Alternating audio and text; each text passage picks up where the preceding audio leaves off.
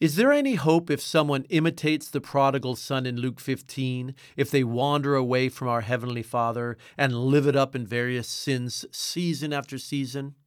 Most people say no.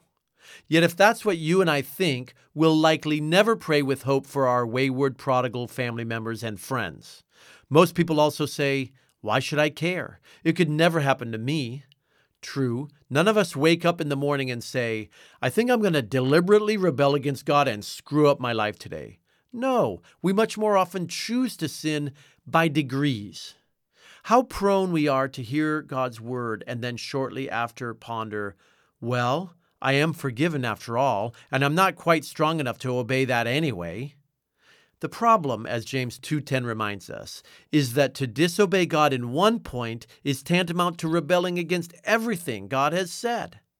The answer, James goes on to say, is to humble ourselves, confess and turn from our sins, and earnestly turn back to our Heavenly Father with hope and great anticipation. Is that what you want to do today? I hope that it is. This is Andrew Palau.